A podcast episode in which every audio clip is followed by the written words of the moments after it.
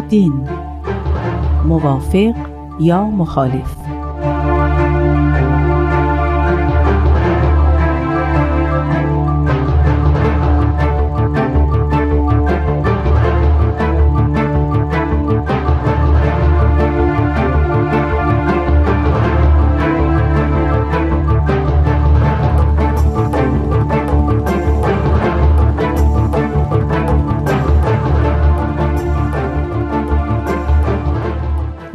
و علم توأم است. از یکدیگر انفکاک ننماید. و از برای انسان دو بال است که به آن پرواز نماید. جناح واحد کفایت نکند. هر دینی که از علم آری است عبارت از تقالید است و مجاز است نه حقیقت. حضرت عبدالبها.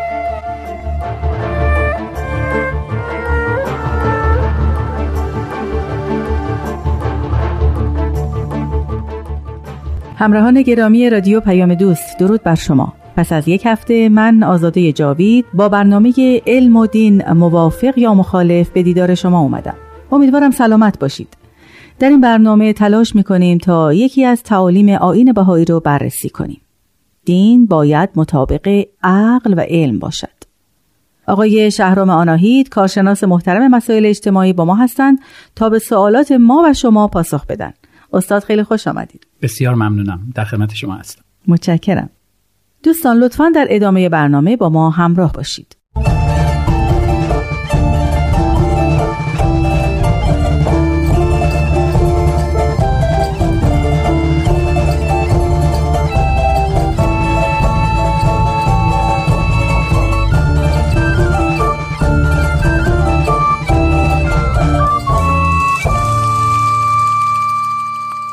خب استاد اگر که موافق باشین به سوال یکی از شنوندگان گوش بدیم حتما.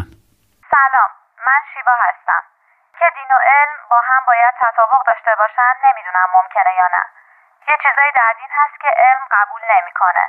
مثل مسئله تقدس مکان یا خاک یا اشیا. خب علم اینا رو رد می‌کنه. ولی باورش در بین میلیون ها انسان مذهبی وجود داره. می‌خواستم نظر کارشناس محترم برنامهتون رو در این مورد بدونم. خیلی ممنون از پاسختون. استاد همطور که مشاهده کردین و مستحضرم هستین اهل ادیان به تناسب نسبت به مکان یا جایگاهی احساس تقدس دارن. همینطوره. اگر ممکنه بفرمایید که از نظر علم چطوره؟ همونطور که این شنونده عزیزمون سوال کردن. بله همینطور هست. هر دینی یک امری رو به عنوان امر مقدس تعریف می‌کنه. اما اینکه علم با وجود امر مقدس مخالف هست به نظر من خیلی اظهار نظر دقیقی نیست. واقعیت اینه که برای اندیشمند علوم اجتماعی به خصوص جامعه شناس دین وجود امر مقدس در جوامع انسانی یا بین گروه های خاص انسان ها واقعیتی پذیرفته شده است.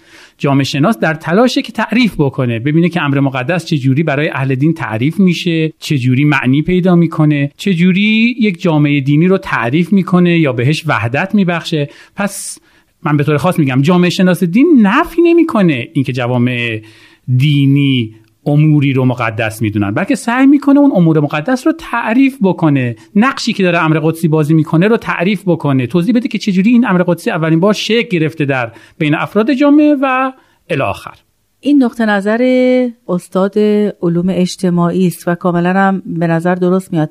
اما عالم علوم طبیعی چی؟ از نظر اونها این امر چطور توجیه میشه؟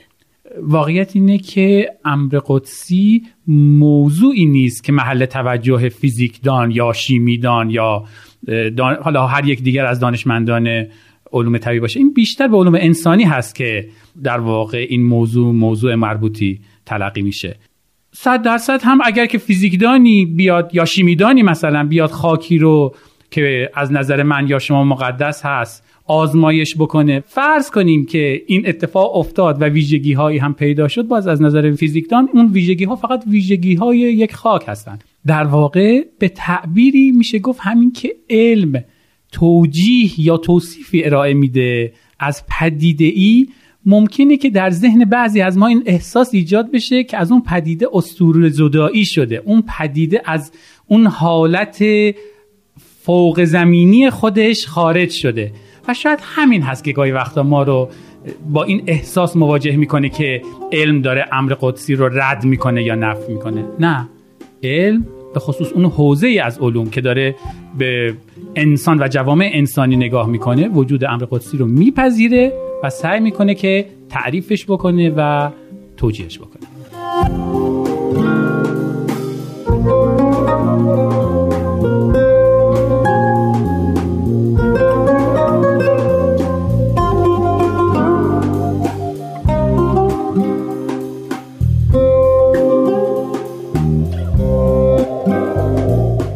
خب ما می‌دونیم که ممکنه تعاریف متعددی از امر قدسی شده باشه در علوم اجتماعی. اما حالا اگر ممکنه یکی دو موردش رو برای ما بفرمایید. حتما. از نظر جامعه شناس امر قدسی آن چیزی است که ما رو در برابر خودش خاضع می‌کنه. ما در برابر اون احساس کوچکی می‌کنیم. اون رو از خودمون بزرگتر می‌دونیم از خودمون فراتر می‌دونیم. سعی می‌کنیم با ارتباطی که بین خودمون و اون ایجاد می‌کنیم به همه اون چیزی که فراتر از ماست و فراسوی ماست مرتبط بشیم و رابطه برقرار بکنیم. پس امر قدسی اون چیزی هست که در ما این احساس رو ایجاد می‌کنه که بین ما و فراسوی ما ارتباط برقرار شده. خیلی وقت شنیدید یه نفر میگه من رفتم اون جنگل رو دیدم عظمت خدا رو احساس کردم. گاهی وقتها امر قدسی آن چیزی است که ما در مقام یک جامعه دینی بر سرش توافق می‌کنیم. این بار فقط من نیستم بلکه من و دیگر کسانی که همراه من هستند در یک جامعه دینی همه با هم دیگه اون رو مقدس می‌دونیم. و به واسطه یه تعریف مشترکی که داریم می‌کنیم داریم جامعه خودمون رو منسجم می‌کنیم و بهش وحدت میبخشیم. آقای آناهید هرچی که علم پیشرفت می‌کنه ما می‌بینیم که امور مقدس محدودتر میشه. مثلا موقع بیماری اگر در گذشته به انواع دعاها یا تلسم ها یا نظر و نیازها و مکانهای مذهبی متوسل می شدن حالا با مراجعه به پزشک ماهر تلاش می‌کنن تا سلامتی رو برگردونن آیا اینجوریه که علم داره امور مقدس رو به حاشیه میرونه؟ این دیدگاه از قرن 19 هم مطرح شده که دین و امر قدسی کم کم دارن به حاشیه رونده میشن واقعیتش هم اینه که دین یکی از نقش هایی که همیشه در جوامع انسانی بازی کرده نقش ترمیمی و جبرانیه. یعنی چی؟ یعنی اونجا که انسان نتونسته مشکلاتی که در برابر خودش داره رو از طریق دیگه حل بکنه برای آرامش وجود و درون خودش به دین پناه آورده. بله وقتی که علم پیشرفت می‌کنه راه های نوین درمانی ارائه میشه می‌بینیم خیلی از کسانی که زمانی سعی می‌کردن با ادعیه یا به قول شما با تلسم مشکلات خودشون رو حل بکنن حالا به پزشک حاضق مراجعه می‌کنن. می‌بینیم که تو امر بهایی مراجعه به پزشک حاضق تبدیل میشه به یکی از احکام دینی. یعنی شما موظف میشی که به پزشک مراجعه بکنی. اما آیا این به این معنی واقعا که امر مقدس داره به حاشیه رونده میشه؟ شاید اینطور نباشه. عرض کردم خدمتون ما می‌بینیم که یکی از اولین کسایی که این مسئله رو طرح می‌کنه که دین و امر قدسی داره به حاشیه رونده میشه ماکس وبره. وبر نکته که برش انگوش می‌ذاره اینه که علم با توصیف پدیده ها عملا داره اون حالت معجزه گونه ای که اون پدیده ها داشتن و در ما شگفتی ایجاد می‌کردن رو از اون پدیده ها می‌گیره. و به خاطر اینکه این حس و حال رو از اونها می‌گیره داره دنیا رو برای ما تبدیل به یه دنیای عرفی می‌کنه. یه دنیایی که دیگه شگفتی آور نیست. این رو در کنار مفهوم سکولار شدن هم که قرار بدیم یعنی مفهومی که بسیاری از دانشمندان علوم اجتماعی از در نیمه اول قرن بیستم به طور خاص و دهه های حالا بگیم نخستین نیمه دوم برش تاکید گذاشتن و اون این بود که دین دوباره داره روز به روز بیشتر به حاشیه رانده میشه توسط جامعه مدرن و نقشش کوچکتر و کوچکتر میشه. ممکنه که این فرض که بله دوران امر قدسی و دین داره به پایان می‌رسه به نظر بعضی ها موجه بیاد. اما فراموش نکنیم حداقل در دو سه دهه اخیر فرض سکولار شدن عالم و فرض خالی شدن دنیا از امر مقدس زیر سوال رفته. توسط برخی از جامعه شناسانی که آن روزها از این فرض دفاع می‌کردن. از جمله پیتر برگر که زمانی نگران سکولار شدن عالم بود و امروز تأکید می‌کنه که نه تنها دنیا در حال سکولار شدن نیست که در حال قدسی شدنه. یعنی مفهوم قدسی شدن عالم رو ترک کرده. اما واقعیتی که جامعه شناس امروز می‌تونه برش تاکید بذاره اینه که این فراز و نشیب ها در جامعه انسانی وجود داشته و هنوز هم داره. بله امروز حداقل بخش قابل توجهی از جامعه شناسان دین و دیگر جامعه شناسان دنیا رو در حال حرکت به سمت قدسی شدن دوباره می‌بینن.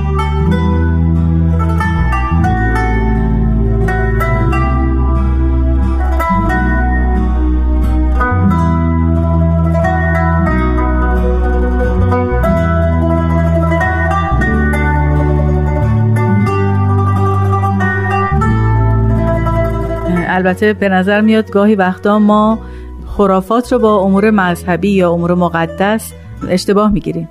بله همینطوره. اما بعد نیست که این رو هم خدمتتون عرض بکنم که از نظر بعضی از دانشمندان آنچه که از تحول باورهای خرافی سر برآورد بیش از آن که دین باشه علم بود. چرا؟ چون که خرافات ما در واقع تجسم فرض روابط علی هست بین دو تا چیز که رابطه علی ندارن. مثال می‌زنم خدمتتون. شما از کنار یه گربه سیاه رد میشید و چند دقیقه بعدش مثلا شاخه درختی خدایی نکرده با سرتون برخورد می‌کنه. فوری بین دو تا مسئله بی ربط ارتباط برقرار می‌کنید. میگید که اون گربه سیاهه باعث شد که من اینجا این بد شانسی رو بیارم. این نگاه علی کردن به مسائل یکی از ویژگی های علم میشه در, در یک زمانی. یعنی ما می‌بینیم که اولین بار فلاسفه چون ارسطو بر مسئله علیت تاکید می‌ذارن و بعد همین علیت میشه یکی از ارکان نگاه علمی ما به دنیا. پس بله واقعیت اینه که یک بخشی از خرافات هم همیشه با دین همراه و عجین بوده.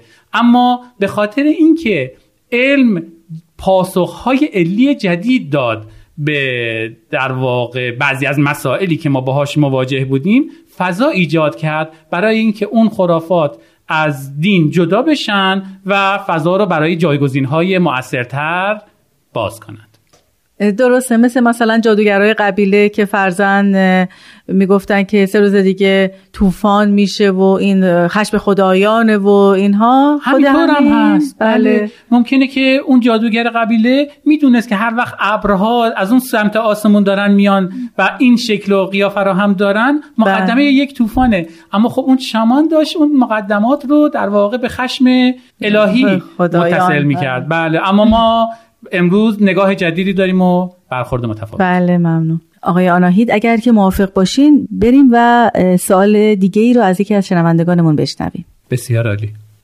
سلام. یه سوال دارم. یه مباحثی در دین هست که با مباحث علمی مغایرت دارن. مثلا این که در دین ایثار و فداکاری توصیه شده اما موارد شبیه این برای علم اصلا مفهوم نداره یا شاید هم مسک باشه. با این وجود چطور دین و علم می‌تونن مطابقتی با هم داشته باشن؟ خب بدون هیچ فوت وقتی خواهش می‌کنم شما پاسخ بدین. این که مطرح میفرمایند که دین فداکاری و ایثار رو ارج می‌گذاره حرف درستیه. اما اینکه می‌فهمند که علم اونها رو قبول نمی‌کنه برای من یکم سقیله من نمی‌دونم که منظور از قبول نشدن فداکاری و ایثار توسط علم چیه. اتفاقا باز دانشمندان نه فقط حوزه علوم انسانی بلکه حتی حوزه های دیگر علوم هم وجود فداکاری رو میپذیرن و در موردش اظهار نظر می‌کنن. من مثال می‌زنم خدمتتون.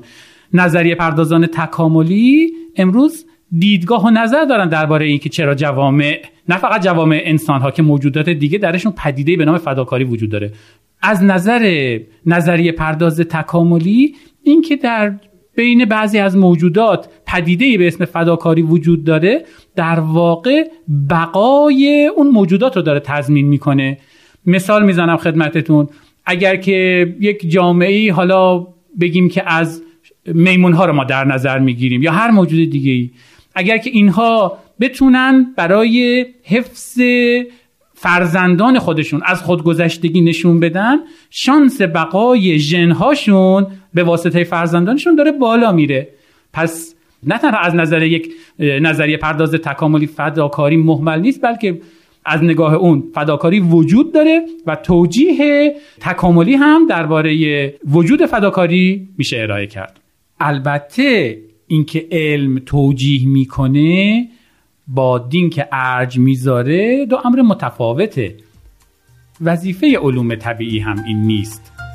که ارج بگذارند. آنها پدیده ها را توجیه می‌کنن توصیف می‌کنن این دین هست که داره ارزش های ما رو برامون شکل میده. این دین هست که داره مقدسات ما را شکل میده. و البته فداکاری از جمله همین مقدسات هست.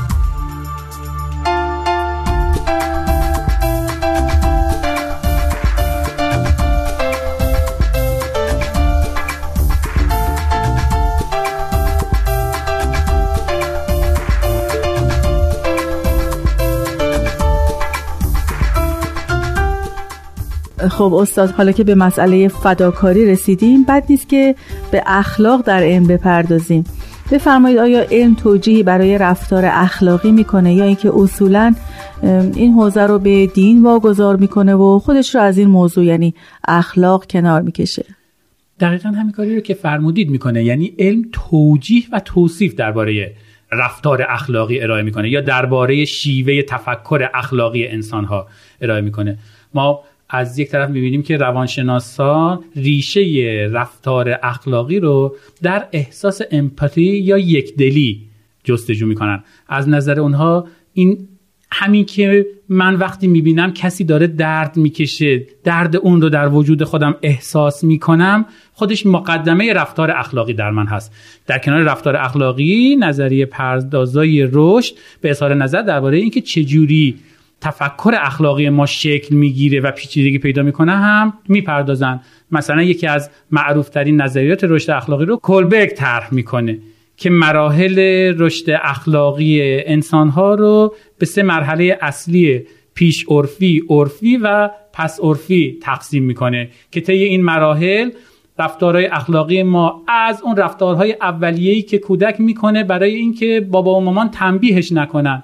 شروع میشه در نوجوانی می‌رسه به مرحله ای که یاد می‌گیره که از آن کسانی که براش مهم هستن پیروی بکنه یا اینکه به عرف های اجتماعی وفادار بمونه برای اینکه یک پارچگی اجتماع رو حفظ بکنه تا به اونجا که از چنان رشد اخلاقی برخوردار میشه که به یک سری ارزش های بنیادین اخلاقی و نرم های پایه اخلاقی می‌رسه که بر اساس اون درباره کل عالم و هستی قضاوت می‌کنه. پس از نظر روانشناسا رفتار اخلاقی وجود داره. حتی تلاش می‌کنن که ریشه هاش رو پیدا بکنن. تلاش می‌کنن که توضیح بدن که این رشد اخلاقی ما به چه شکل داره پیش میره. البته عرض کردم اینا همه نظریه از خود این نظریه ممکنه برش ایرادی وارد بشه. ممکنه فردا دچار تغییر و تحول بشه. اما دانشمند روانشناسی رشد برای خودش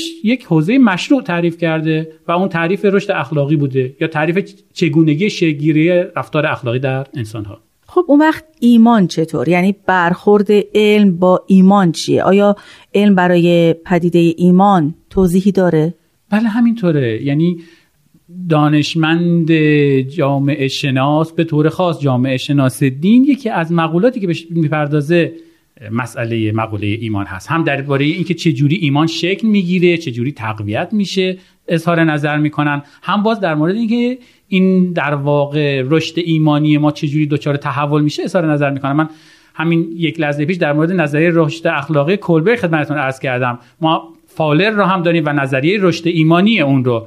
فالر برای ما به تصویر می‌کشه روند رشد احساس امنیت اولیه‌ای که نوزاد در کنار پدر و مادر خودش پیدا می‌کنه رو تا به اونجا که ما به یک نگاه جهانی می‌رسیم که بر اساس اون کل پدیده های هستی انسانها و عالم انسانی رو ارج می نهیم پاس می داریم و بهش عشق می ورزیم از نگاه فالر این مراحل رشدی رو ما طی می‌کنیم تا اینکه بتونیم اون نقطه آغاز رو به این نقطه پایانی وصل بکنیم. اگر که البته به اون نقطه پایانی برسیم. ما خیلی وقتها ممکنه که این مراحل رو تا پایان طی نکنیم. همونطور که در مورد رشد اخلاقی کلبرگ هم مصداق داره. فالر هم معتقد نیست که همه انسان ها می‌تونن به بالاترین مراتب رشد ایمانی که اون تعریف کرده برسن. اما وقتی که نگاه می‌کنه به دنیای اطراف خودش می‌بینه اون انسانهای بزرگ از این ویژگی برخوردارن که در بالاترین مکانها قرار گرفتن از نظر مراتب رشد ایمانی خودشون.